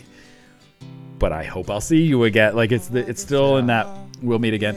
And oh man, this line here is getting me down. Uh, down, my love. Like a cat in a bag waiting to drown. Oof. That's so sad. It's so sad. okay, uh, here's another pretty much any song by Phoebe Bridgers. They're all super sad. She is the saddest person I think I've ever heard. Uh, but I particularly go to Scott Street, which is a very sad song. Uh, listen to Phoebe Bridgers if you want to feel terrible about everything, or great, I guess, depending on how, uh, the, Depending this on how this episode's striking you, yeah. yeah. This song, uh, Twin Falls by Built, Built to Spill, I almost put this in in place of Night Swimming because I thought you might pick Night Swimming, but it's kind of the same feel. Um, Built to Spill is a great, great album or a great, great band, but this song is all about like thinking back to where you grew up, and um, and all these kind of random memories of childhood, and and have and having moved away from a town and gotten out, and the like people, the girl you had a crush on, like her life kind of went in a very different direction. So just kind of pondering like, what if, like we, we knew each other when we were in sixth grade, and if we'd known each other when we were adults, we probably would have gotten married. But I loved you as much as a sixth grader could, and then I moved away. Uh, and it even has like such great lines there. It said, Seven Up, I touched her thumb, and she knew what it was me. Like heads up, Seven Up.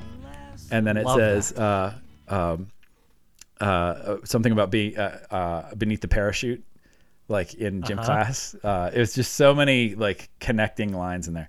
Uh, hide and seek. I'd seek. forgotten all about this song. Imogen this Heap. such a great Oh song. man, so great! It's so great. There's another song about kind of like looking back on emotions and going back to a place that you haven't seen in a long time. This is the mm, what you say. Um, this song is just super sad. Verdi Cries, even though it's kind of a happy song, sung by Ten Thousand Maniacs. And then uh, I give you I give you two more. Life Boy by Phish. Mm-hmm. Phish is a band I don't really recommend.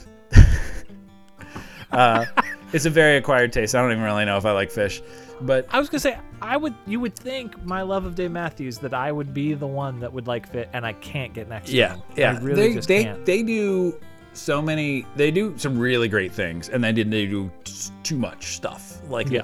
they're just there's too much, and and you have to take in the culture of Phish and everything like that. But uh, most of their stuff is live. Jam band that plays songs for 30 minutes, and it's all Their ice cream, however, Yeah, that's all Ben and Jerry's, but Phish Food is the best. That's the best flavor of Yeah. Ben and Jerry's. Anyway, Yeah. this song is called Life Boy, and it ends with a loop. With like the last three minutes of, of it is just saying, "God never listens to what I say," um, and it's all about trying to. Um, uh, the hook is God never listens to what I say, and you don't get a refund if you over pray. Basically, about kind of struggling and reaching out for faith and not getting Yeah. the answers there. And um, feeling completely rejected, not just by, from relationships, but by God. And that's uh, real sad. that's harsh. Real sad. uh, and uh, the I had Back in Back to Black by Amy Winehouse, which is great. I had America uh, by Simon and Garfunkel, which is this great kind of existential, like I don't know who I am, and and it's another one of those kind of happy songs that's sad. Here's the last one. Cubs and Five by the the Mountain Goats. I really was joking when I said I was going to do ten uh, honorable mentions, but I just literally did ten. Sorry about that. Uh, um, Cubs in Five is another super happy song, and it's not really that sad, which is why. But it's all about a breakup, and it's basically Mountain Goats are this big lo-fi band, and it, it's just this one guy, and he talks about all of these impossible things that are going to happen. And one of this is the Chicago Cubs will beat every team in the league, and the Tampa Bay Bucks will take it all the way to uh, to January, and I will love you again. I will love you like I used to. Like it's basically saying when all of this impossible stuff happens, it's basically saying when hell freezes over, we'll get back together. Um, and it's using it was back from an era where it was unbelievable to think the Cubs would ever win a game. Um, and it's just it's a really good song, but it's a good song if you want to like if you like if you're pushing on the bruise, that's a good song. Um, so the, all of those are not my number one. That's it. Not not number one. Yeah. Here is my The number one. mentions. Here's my number one. This is the saddest song ever written. I just want to take this moment to say I love you, Tyler. This is, the, this is the saddest song ever written. It always makes me sad. I might cry. Here I get right now. This is called "I Don't Want to Live on the Moon" by Ernie from Sesame Street. It is so sad. It always makes me sad. This this. Welcome back to Roughing the Pastor, where you can hear two middle-aged men weep over Sesame Street songs. I would like to live on the moon. Uh, yeah, I would. Here, wait. I gotta go back to that line. I would like to visit the moon, but I don't think I'd like to live there. I'd like to look down at the earth from above. I would, but I would miss all the places and people I love. So I would. So although I might like it for one afternoon, I don't want to live on the moon. And it is a song written for five-year-olds, and it's true. But this sense of like, I want to do all this stuff, but I don't want to miss the people who I love. Um, if you are a longtime listener and cataloger of the podcast, so basically I'm just talking to Rachel Jones, but uh, you may remember from the fear episode that Tyler doesn't have a whole lot of existential fear or a lot of like literal fears like like spiders and and heights and stuff. Tyler's main fear is broken relationships and losing the people I love. This song is what I am afraid of, and my last year has been a little rough in terms of that. Um, but but I still have the people I love. I still have the communities I do. I still have even even this relationship that has changed in terms of uh, my marriage. Uh, I still have that that person in my life, and I still have. It's just a different way in which these relationships exist. But Yeah. what Ernie is talking about here too is Ernie. You know, Ernie, yeah, our buddy, as we hear, our Ernie, dear friend. um, the the sense. I mean, Jim Henson singing sweetly about how important it is to go on adventures, but that ultimately the people that we are connected to are what gives us value. And I do want to go do stuff, but I need to come back because I like you and I want to be near you. And being near you is better than being in the sea or Then- being in the moon or, or exploring stuff. And so uh, I don't have to choose one or the other, but I definitely don't want to live there.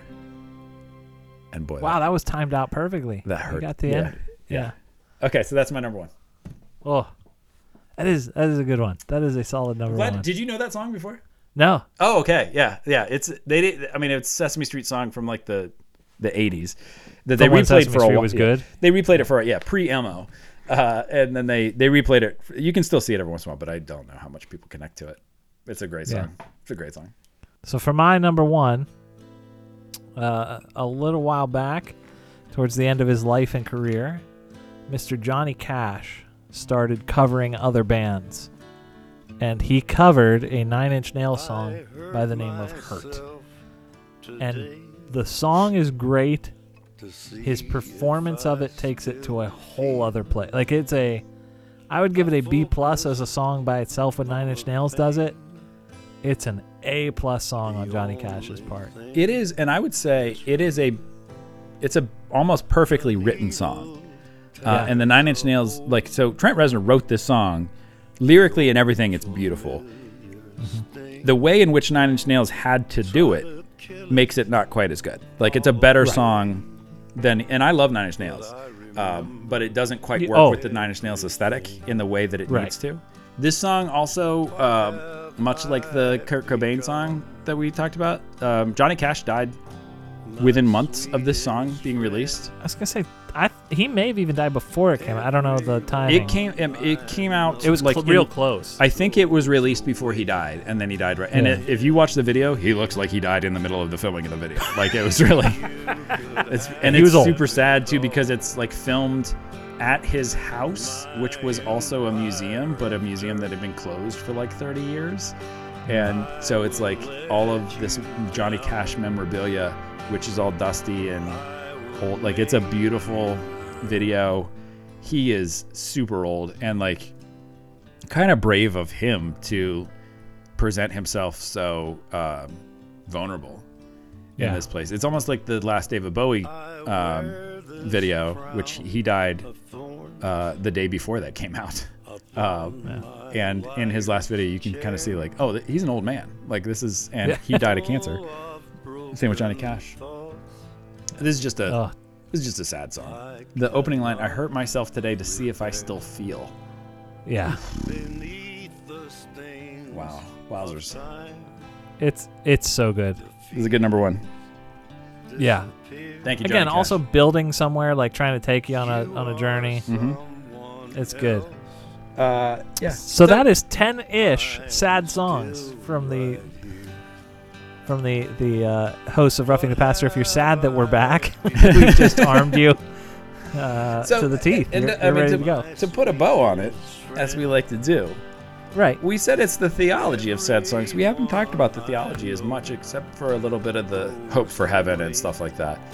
Um, I think that, as we said a little bit at the beginning, um, it's important for us to recognize that we part of the human experience is pain, um, and that without pain, we can't fully appreciate uh, the blessings that we have. And I think that that is throughout the story of Scripture. This is where you get like the the love that God creates us for in Eden means nothing without the choice away from it. That, that I can't make you love me if you don't also works to God talking to Adam and Eve. Works Uh, on a cosmic level. yeah, yeah, and the the the suffering that Jesus undergoes on the cross isn't the beginning of the suffering. The suffering is is the the pain existentially that that Jesus starts to feel in the garden, the pain of betrayal, the pain of rejection, the pain of all that, um, and that in order for Jesus to fully be human and fully experience the human experience, he had to feel that suffering, and the angst and the the loss and um, that to me, what I love about sad songs is that they, uh, much like Johnny Cash just said, uh, I hurt myself today to see if I still feel. I listen to these songs to remind myself that I still feel, and I I- that not in a depressing way, like, but that No. in a in, a- in a human way, like that. Right. It's good to feel pain to remind us that we also feel joy, and that pain does not last. And I think uh, part of my theology, my evolving theology, is um, is expressible in this. Like I think I've been leaning much more into the language of gift.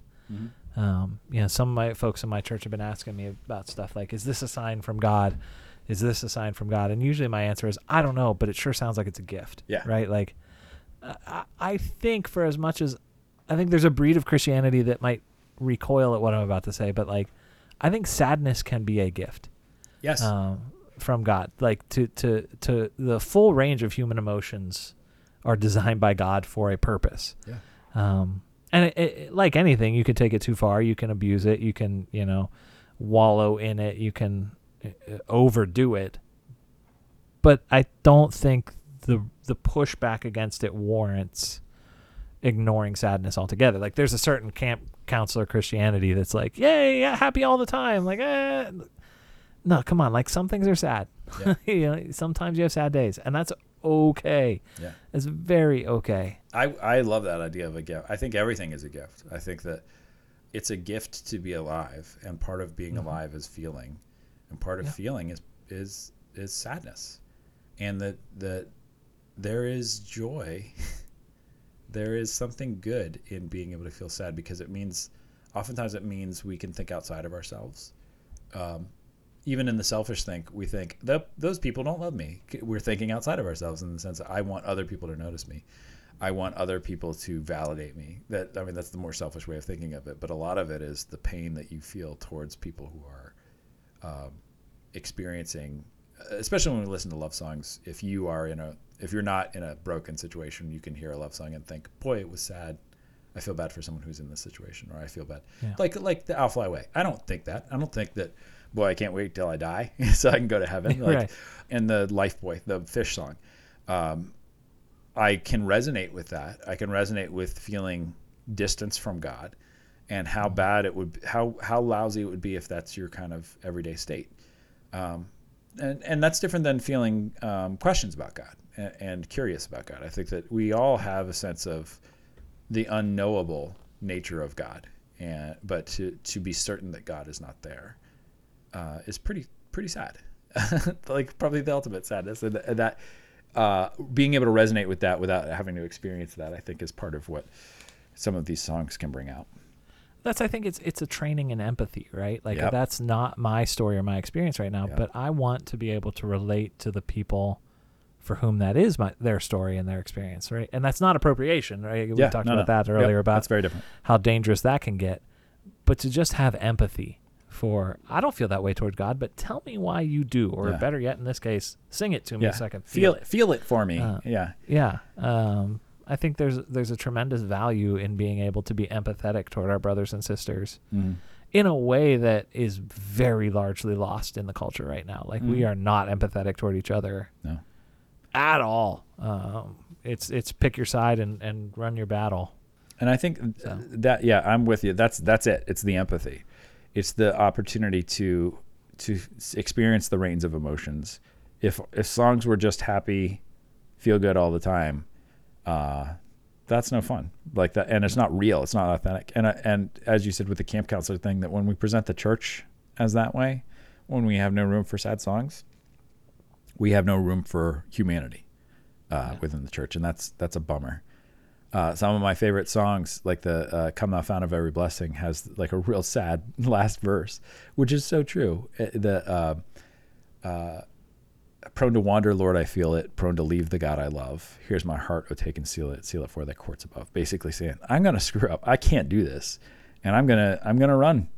So uh, here's my heart because it's better with you than it is with me because I can't be trusted with this thing. And knowing that, like, even in the midst, at the end of this song, that's just saying, God's great, God is great, God is great, but I can't follow God because I can't be trusted. Like that, Yeah. that, to, for that to be in a hymn is so important and honest and uh, authentic to what it means to be human and God's understanding of us as humans. That God makes room for that, which is Yeah. important for us to, to admit.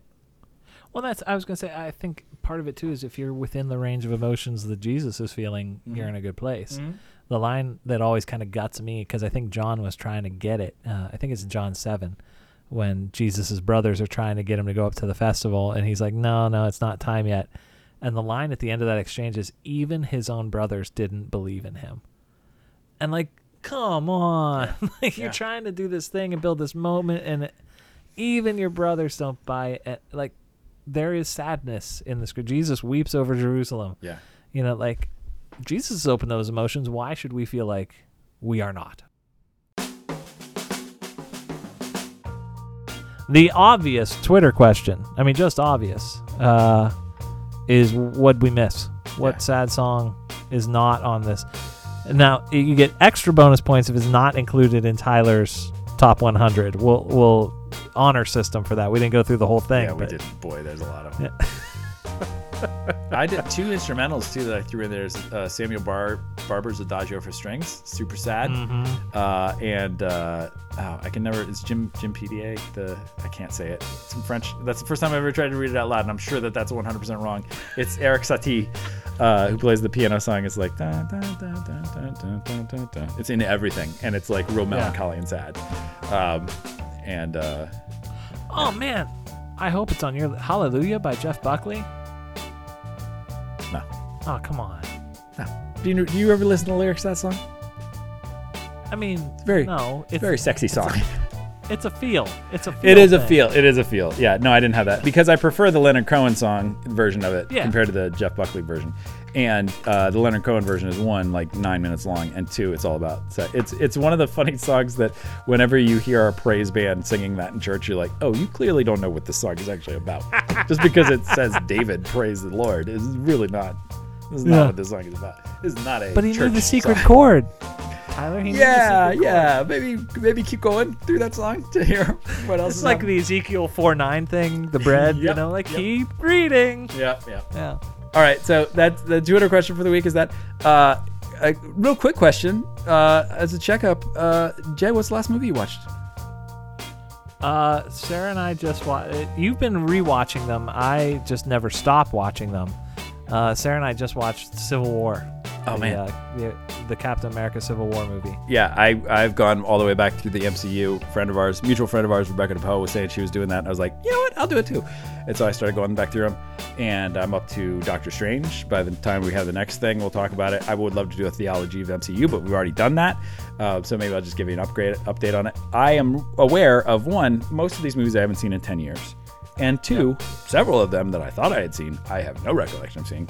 Civil War being one of them. I absolutely have not seen more than 10 minutes of Civil War before I watched this, and it is one of the best.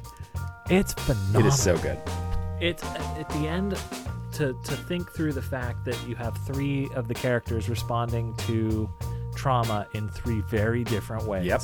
Yep. uh, trauma and grief. And Black Panther, vengeance is consuming them, and I will not let it consume me anymore. And that puts the claws away.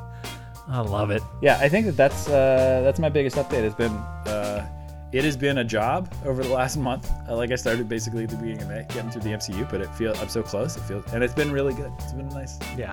Highly recommend uh, in your. I mean, and like it's just my normal TV time. It's just I watch a movie. Um, so it's it's a lot easier to do than you think. Uh, that's all. That's all. So, Well, I've been Jay. and I've been Tyler, And this has been Roughing Roughing the Pastor.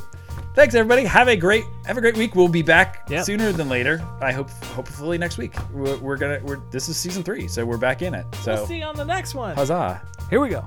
See you see you soon.